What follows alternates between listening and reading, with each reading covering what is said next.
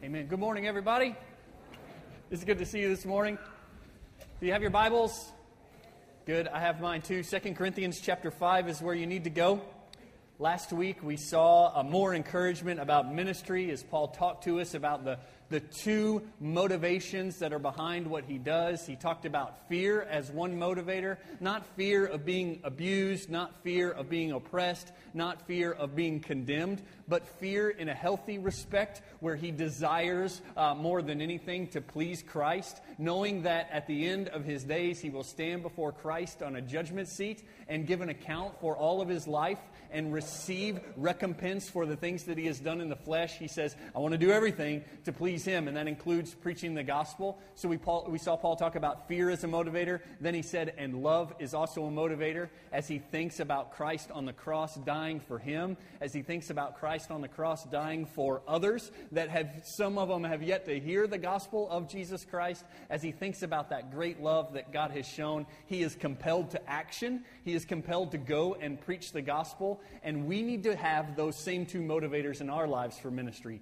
fear and love. A lot of times we think that those are opposites, that those are in disagreement with each other. But as we read Paul's writings in 2 Corinthians, we see that they are really flip sides of the same coin. We are motivated, as Paul was, by fear and love. And we should be busy about preaching the gospel. We should be busy about persuading men to believe and follow after Jesus. This week, we are going to look at a text that is absolutely dynamite. In fact, at one point in preparation uh, for this week, I thought, you know what I should do? I should just read it and then drop the mic and walk off stage like a rapper, right? It is just so good and so powerful that I don't know uh, that it needs a lot of explanation. So basically, what I'm going to do today is read the text, give you just some basic restatements of each, each, verse, and draw attention to some important parts of each verse, and then make some applications and just let you, for some of you, just delight in it. Just delight in these great truths and cherish them and enjoy them and rejoice over them. And for some of you, though, you're going to hear these things, and there's going to be a resistance in your heart to them. To, there's going to be this, oh, I don't, how can this possibly be? How, how, can this, how can it be that easy? How can it be that sweet? How can it be that good? Because you know about your own heart. You know about your own sinfulness. And my prayer for you is that God will break that down, that God will show you, yeah, it doesn't make a whole lot of sense, but Christ came for you and came to die for you, and you can be saved. There is hope uh, for all kinds of people on, on the earth today. So let's check it out. 2 Corinthians chapter 5, starting in verse 16, going through verse 22 today. L- listen to this and just rejoice over it. It says, Therefore, from now on, we recognize no one according to the flesh. Even though we have known Christ according to the flesh, yet now we know him in this way no longer. Therefore, if anyone is in Christ, he is a new creature. The old things passed away. Behold, new things have come. Now, all these things are from God who reconciled us to himself through Christ and gave us the ministry of reconciliation. Namely, that God was in Christ reconciling the world to himself, not counting their trespasses against them, and he has committed to us the word of reconciliation. Therefore, we are ambassadors for Christ. As though God were making an appeal through us, we beg you, on behalf of Christ, be reconciled to God. He made him who knew no sin to be sin on our behalf, so that we might become the righteousness of God in him. Let's pray. God, thank you for the gospel. Thank you for this work of reconciliation that you have done. We have caused the problem. We have caused the divide. We have caused the break. And you have brought reconciliation. And you have done this through your Son, through his death and burial and resurrection. You have forgiven our trespasses. You have brought us back to you. You have given us life and hope. You've changed everything for us. And then you have assigned to us the ministry of reconciliation that we might go and proclaim this good news to the nations. God, I thank you for this. As one of your people, I thank you for this. I want to understand it more. I want to cherish it more. I want to relish it more. I want to enjoy it more. And I want to respond to it more and more every day. It's what we want as a church. And God, we know there are people in the room today who are far from you, who don't know these truths, who have not experienced this forgiveness and reconciliation who don't know about this grace and therefore want nothing to do with the ministry of proclamation. God, I pray that today you'll meet with those folks, that, that, you'll do what only you can do in convicting them of their sin, convicting them of the reality of your judgment against them because of their sin.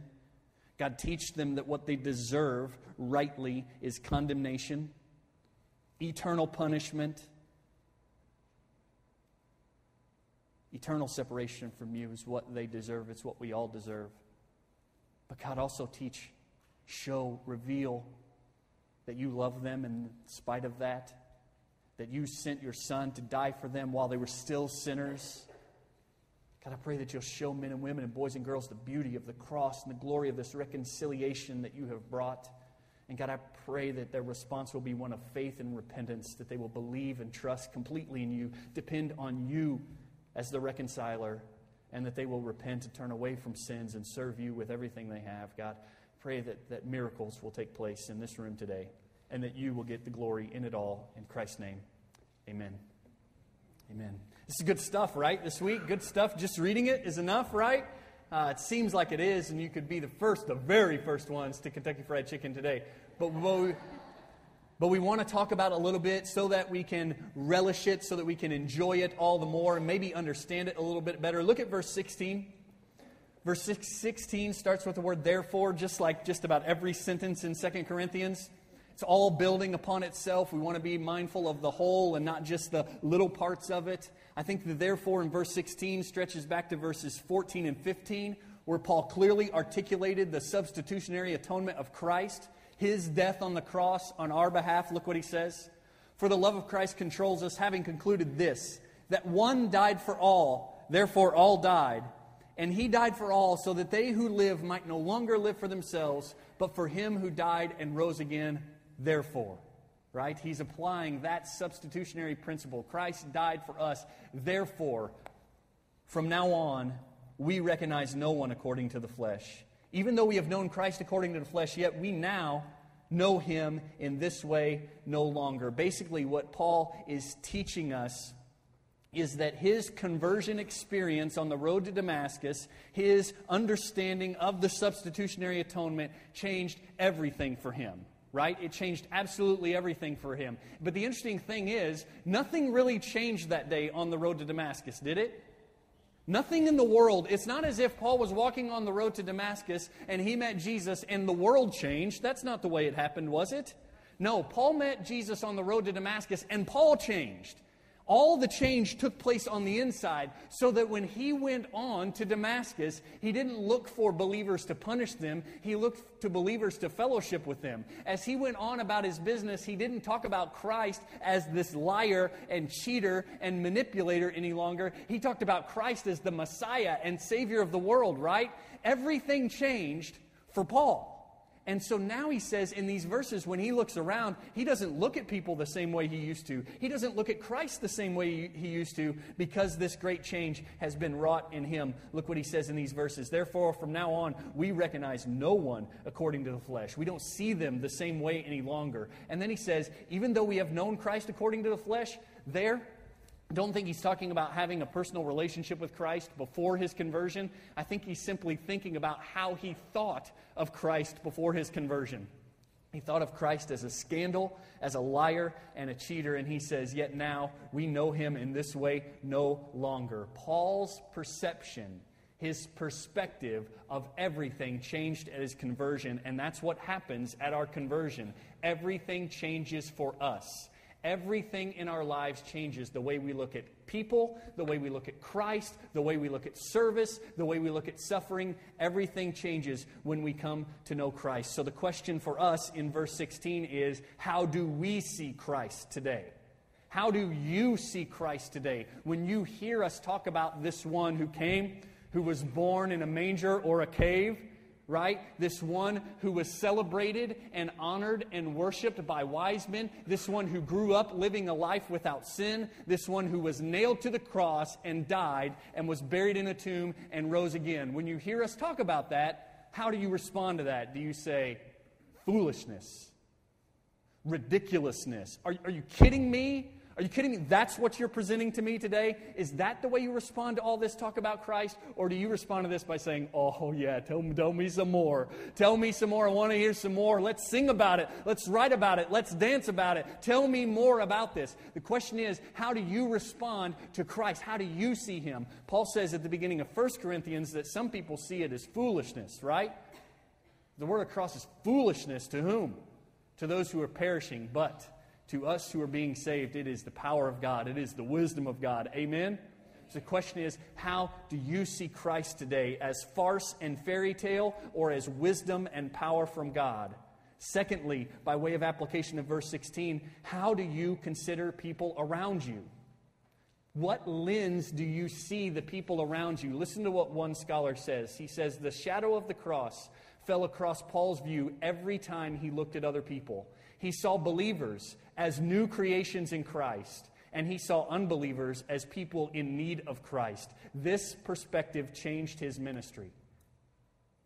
This perspective should change our ministry. When we look around at our brothers and sisters, many of whom are gathered in this room, when we look around at each other as believers, we should see new creatures in Christ. Behold, the old is gone and the new has come. That's how we should look at each other. And when we look, maybe even around this room, certainly outside the walls of this building, and we see lost people, we should see people who are desperately in need of Christ. And that should change our perspective. That should change our ministry. That should compel us to preach the gospel, right? Paul says in verse 16, when he met Jesus, everything changed. Now, we recognize no one according to the flesh. Beware of recognizing people according to the flesh. See them by the Spirit. He says, We recognize no one according to the flesh. Even though we've known Christ according to the flesh, yet we no longer know him this way. That we see him spiritually as well. It's what, it happens, what happens when you meet Christ. Everything changes for you. Nothing changes in the world. The world is the same but you see it through new eyes. My question is do you have those new eyes? Look at verse 17. This is fantastic. This is huge. Look what he says. He says, Therefore, again, every sentence starts with that word, doesn't it? Therefore, if anyone is in Christ, he is a new creature. The old things passed away. Behold, new things have come. I want you to notice two things in this verse. First, I want you to see this as an indicative that hangs over the life of every follower of Jesus. It is a, it is a name, it is a label that hangs over everyone who follows Jesus. If any man is in Christ, he is a new creature. The old has passed away. Behold, the new has come. If you are in Christ, that's who you are. You're not the same old guy you were before. You are a brand new creature. The old is gone. The new has come. We showed the world that when we baptized you, right? The old was put in the grave, and behold, the new has come, right? That's who you are. This is exciting news, isn't it? What if, what if we could tell you that you're, you could be brand new today, right? This is who you are. The old is gone, the new has come. This is the indicative, this is the label that hangs over every believer in Jesus. And you should be encouraged by that. You should be motivated by that. You should be compelled by that. And you should celebrate that today. First of all, it's an indicative. Second of all, it is a hope. It is a hope for every lost person in this room. When we talk about believers in verse 17, we put the emphasis on the word is. He is a new creature. When we talk about unbelievers in verse 17, we put the emphasis on if. Therefore, if anyone is in Christ, he is a new creature. The old things passed away. Behold, new things have come. There is hope for you. There is hope for you when you think there is no hope at all. When you think who you are and what you have done and what you are doing is beyond hope, I want you to hear there is hope. He doesn't just take you and make you better, He takes you and puts you in the grave and He raises up a brand new you right? We're not talking about improvement here. We're talking about resurrection. He makes a brand new creature out of you. That means there's hope for everyone, right? The old is gone and the new is come. If you are in Christ, if any man is in Christ, he's a new creature. The old is gone, the new has come. I read one scholar that said the way this reads in Greek, and I don't believe him because I looked at it, is this. Therefore, if anyone is in Christ, boom, new creature. I like it, right? If, any, if anyone is in Christ, boom, new creature. New creature. Not just better old creature, brand new creature. That's what the gospel offers. That's the offer of the gospel new life. Some of you need that desperately because you look and you say, This is a mess. This is a disaster. In the words of one of my best friends, this is a train wreck. He will put the train wreck in the ground. Christ will put the train wreck in the ground and make you a brand new train. This is good, good news. For those of us who know Christ, that's what we are. New creatures. For those of us, those of you who don't know Christ, that's what you can be. Brand new creature. Now, this text is emphasizing the reality of that change, the reality of this new creation. Surely we all know that there is still, after we are in Christ, a struggle between the old and the new, but that's a, that's a story for a different time. That's not this text. That's not what this text is emphasizing. We can read Romans chapter 7 about that. We can read a lot of other places to talk about that. But here today, we're not going to do that. We're just going to celebrate what it says right here that if any man is in Christ, he's a new creature. The old is gone, the new has come. Hallelujah for that. Amen? Look at verse 18. In verse 18, Paul's going to get into how this great transaction happens. Look what he says. He says, Now all these things are from God, who reconciled us to himself through Christ and gave us the ministry of reconciliation. You need to get what he says there. He says three things because he's going to say those exact three things again in the next verse. This is huge. How does all of this happen? How does the reconciliation take place? First things first, Paul says this is God's work. We need to get that clear today that the work of reconciliation, the work of conversion, the work of salvation, it is God's work, right? It is God who saves. Salvation belongs to the Lord. He is mighty to save. And you and I, we need saving. We need a rescue. We need resurrection. And He's the only one that can do it, right? It is God's work, this business of salvation. Look what He says in verse 18. He says, Now all these things are from God, not from you, not from Paul, not from your grandparents or your Sunday school teacher. All these things are from God, right? So when that great change takes place, who gets the praise? You? Your grandparents? Your Sunday school teacher? The preacher? No, who gets the praise? God gets the praise. It's His work. All these things are from Him. And so we glorify Him when lives are changed. Next thing you want to see is that He reconciled us to Himself. Look at verse 18. Now, all these things are from God, who reconciled us to Himself. This is astonishing, right? We're going to talk about this more in a minute. We're the ones who did wrong. We're the ones who offended. We're the ones who sinned. And yet He's the one who seeks the reconciliation. He's the one who reconciles us to Himself. It's not the way it works in, in our world, it's not the way it works in our relationships. If someone wrongs us, or we, if someone wrongs us, we expect them to come to us to seek reconciliation. If we wrong someone, we rightly go to them seeking reconciliation. But what God has done is He has come to us and reconciled us to Himself. This is incredibly gracious, and we'll talk about it more in a minute. He says, All these things are from God who reconciled us to Himself. How did He do it? Through Christ. We'll talk about that a whole lot in just a minute. And then He says this and he gave us the ministry of reconciliation, right? So this is it. It's all from God, right? He reconciles us to himself. How does he do that? Through Christ. And once he's done that, what does he do? He gives those who have been reconciled the ministry of reconciliation to take the gospel to the nations, right? So look what he says in the next verse. It's the same thing over again, but he adds two significant parts. He says in verse 19, namely that God, right, because it's his work, was, recon- was in Christ, we've already talked about that, reconciling the world to himself. Let's stop there because that's different from verse 18. He's reconciling the world to himself. And I think the best way to understand that word world there is to understand it the way John uses it also. John will talk about the world as the system, the system of, of understanding, the system of belief, the system of life that is in rebellion against God, right? There's the kingdom and the world, right? There's God and the world, and the world is rebelling. The world is against him. The world is opposed to him. The world is sinning against him, right? That's what he means by the world. So when he says here that in Christ God was reconciling the world to himself, this should blow our minds, right? He's not reconciling good guys to himself, he's reconciling the bad guys to himself. And that's who we are. That's who we are apart from Christ. We are part of the world that he is reconciling to himself. That word world is absolutely huge.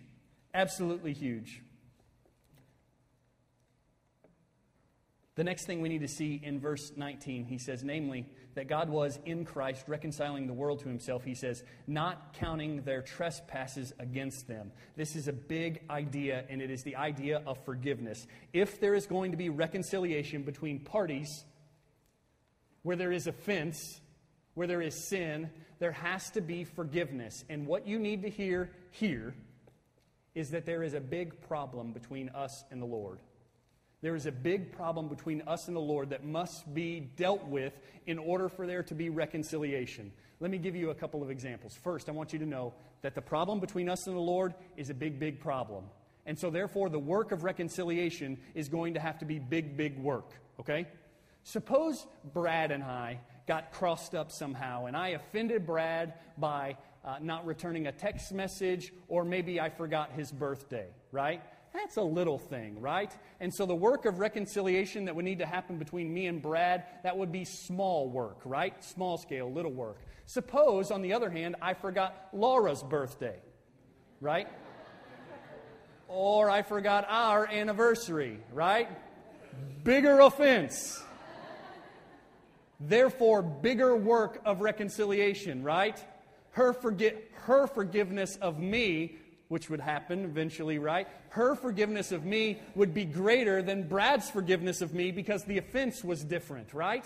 So let's think about that then in terms of God's reconciliation to us. How big is the offense between us and Him? E- eternal. Eternal, infinite.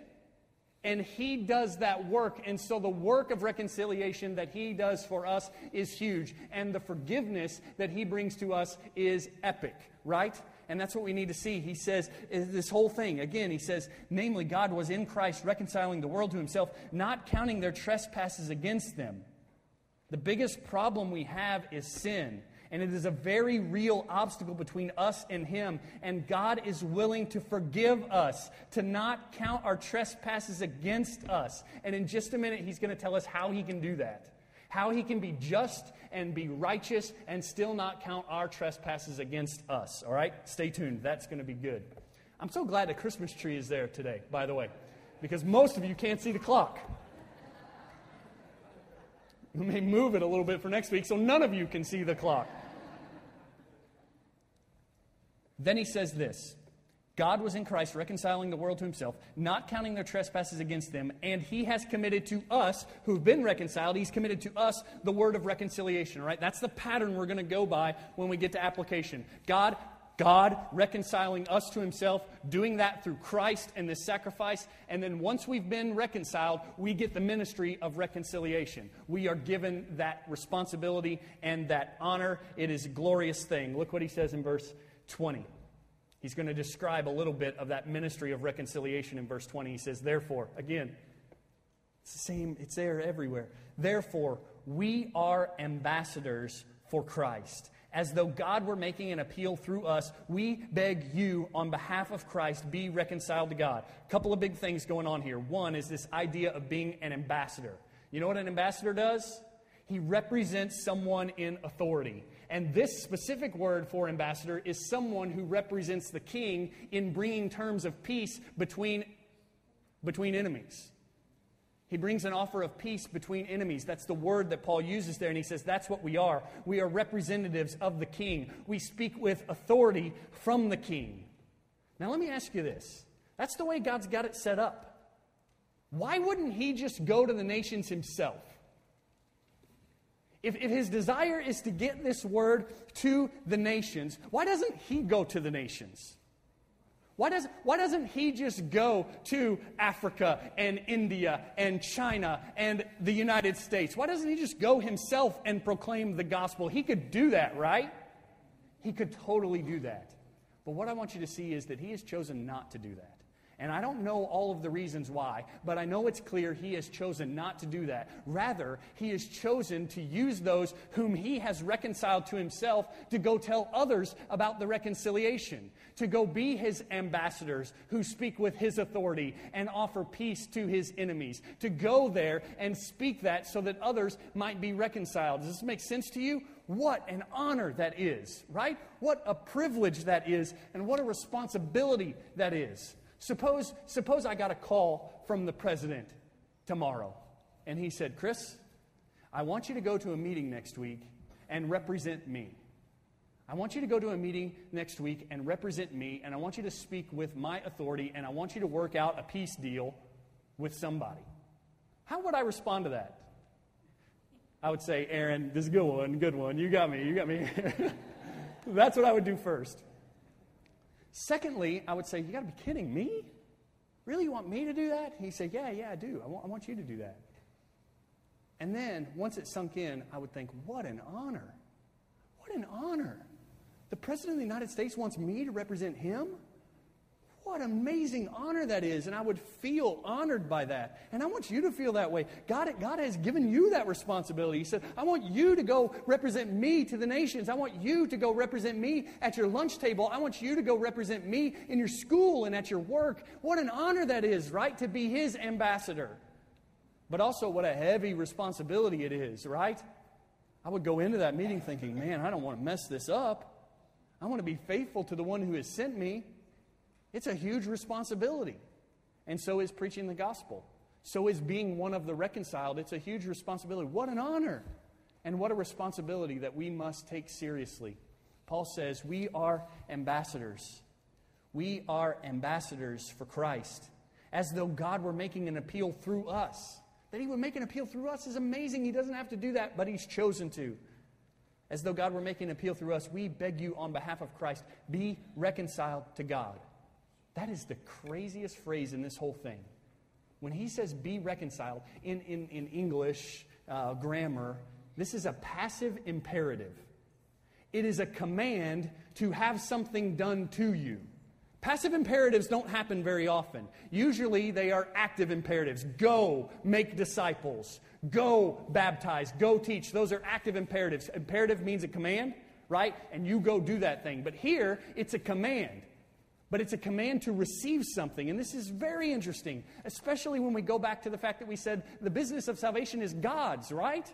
It is He who does the work, it's He who does the reconciling, right? But here Paul says, by way of application, be reconciled. In other words, he's saying that your faith is of utmost importance in this, that you are not going to be reconciled automatically to Christ, that you are not going to be reconciled lazily to Christ that you must believe in him to be reconciled. He says, Go be reconciled. The picture is he's offering the reconciliation. Go receive it. Go receive it and be reconciled. No one, hear me clearly, no one will be reconciled. No one will be saved apart from personal faith in Jesus Christ. No one in this room and no one on this planet will be saved, reconciled to God, apart from personal faith in Jesus Christ. So, what do I say to you? Believe. Believe. Trust in Him. He is in Christ reconciling the world to Himself. And then look at this last part. Man, if this doesn't get you going, there is really, really something wrong. He says, He made Him, the Father made the Son, who knew no sin to be sin on our behalf, so that we might become the righteousness of God in Him. Oh, that is a gospel bomb that should knock us all out, right? That's where we drop the mic and walk off the stage. What else can you say about this? About this great exchange, about this double imputation, is what scholars call it, where He is given our sin. Our sin is counted as His, right? Joe read about that. All we like sheep have gone astray. Each of us has turned to his own way. But the Lord has caused the iniquity of us all to fall on him, right? That's the imputation of our sin to him. The double imputation is that he gives his righteousness to us. Our sins are counted to him, his righteousness is counted to us, and that kind of righteousness is what is required in order to be justified. You get that, right? That's what you read about, right? And Aaron read about. That we don't have a righteousness of our own based on works of the law, but we have a righteousness that comes by faith, a righteousness that is not our own, but is given to us. That's what we need. He made him who knew no sin. Jesus never sinned and should not have died. He made him who knew no sin to be sin for us, that we might become the righteousness of God in him. Hallelujah to that. He takes all of my bad stuff and gives me all of his good stuff. That's crazy. That's the gospel. That's what he offers. That's what he came to do, reconciling the world to himself. And I want you to hear this. That's the only way it could have worked. It's the only way it could have worked. It's the only way we could be reconciled to God because we would not clean ourselves up. We would not go without sinning. We cannot clean ourselves up. We cannot go without sinning. We cannot produce a righteousness of our own. He's got to give us His own righteousness. And he does that in Christ. That's why he can be just and the justifier of us all. It's good news, right? So, two applications first. What is your perspective today? That's where we started. What is your perspective? What's your perspective on Christ? What's your perspective on other people? What's your perspective on missions? And I'm telling you, if that perspective has not changed at some point in your life, I don't think you've been converted. I don't think you've been saved. I don't think you've been reconciled because once we are reconciled, everything changes. Our point of view changes entirely. What is your perspective? For believers, here's the application God gave us a ministry of reconciliation. He reconciled us to himself in Christ. He made his own son bear our sin, suffer our wrath, die our death, and he gave us his righteousness and his life, right? He reconciled us forgave us of our sins, and He gives us the ministry of reconciliation. Who told you about this ministry of reconciliation? Somebody, right? You didn't dream it, you didn't make it up yourself. Somebody came to you and told you about the gospel, right? Everyone who's been saved in this room, I believe someone told them about Jesus. The second question is who have you told about Jesus? He has reconciled us and he has given us a ministry of reconciliation. If you've been reconciled, be a part of the ministry of reconciliation. How selfish of us to receive it and not tell someone else. For unbelievers, this is the glorious, great truth of the gospel. God is in Christ reconciling the world to himself. He is forgiving sins, and we need forgiveness because we are sinful. And this only happens, this reconciliation, this salvation only comes through Christ. Christ is the center point of it all. This little baby grew up, right? This little baby grew up, died on a cross, and rose again, and He is the one who can change you. He is the one who can save you. He is the one who can rescue you. Call out to Him, believe in Him, run to Him, trust in Him, follow Him. And everything will change for you. Your perspective on everything will change. This is what I want for you at Christmas time. This is the gift I want you to get at Christmas time. It's the gift that I beg you to receive. So let me say with Paul, I beg you, be reconciled to God. He's done the work. He's done the work. He's, he's sacrificed, slaughtered, crushed, in the words of Isaiah, his own son. Be reconciled to God through Christ. Let's stand together and pray. God, thank you Thank you for the truth of reconciliation. Thank you for the gospel of grace and forgiveness and peace. Thank you for Jesus who died and rose again. Thank you for that sacrifice, that substitution, that atonement, that propitiation. God, thank you, thank you, thank you for all of that. I pray today that you'll bring it home to unbelievers, to lost and hopeless people. God, bring it home to them. Show them that is what they need. Show them that is their only hope. And let them let them respond. You give them faith. You give them repentance. You change their lives. And you get all the glory. God, will you do that today?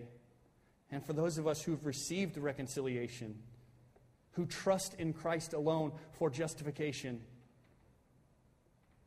who've been saved by grace through faith in Him, God, Help us to be busy about the ministry of reconciliation, the act of proclamation of the gospel, the good news. God, you've given us a lot of open doors in the next four weeks. A lot of open doors is, is even the most secular people we know talk about Christmas. Help us to walk through those doors and proclaim the gospel. Help us to be busy about the ministry of reconciliation at Christmas. In Christ's name we pray. Amen.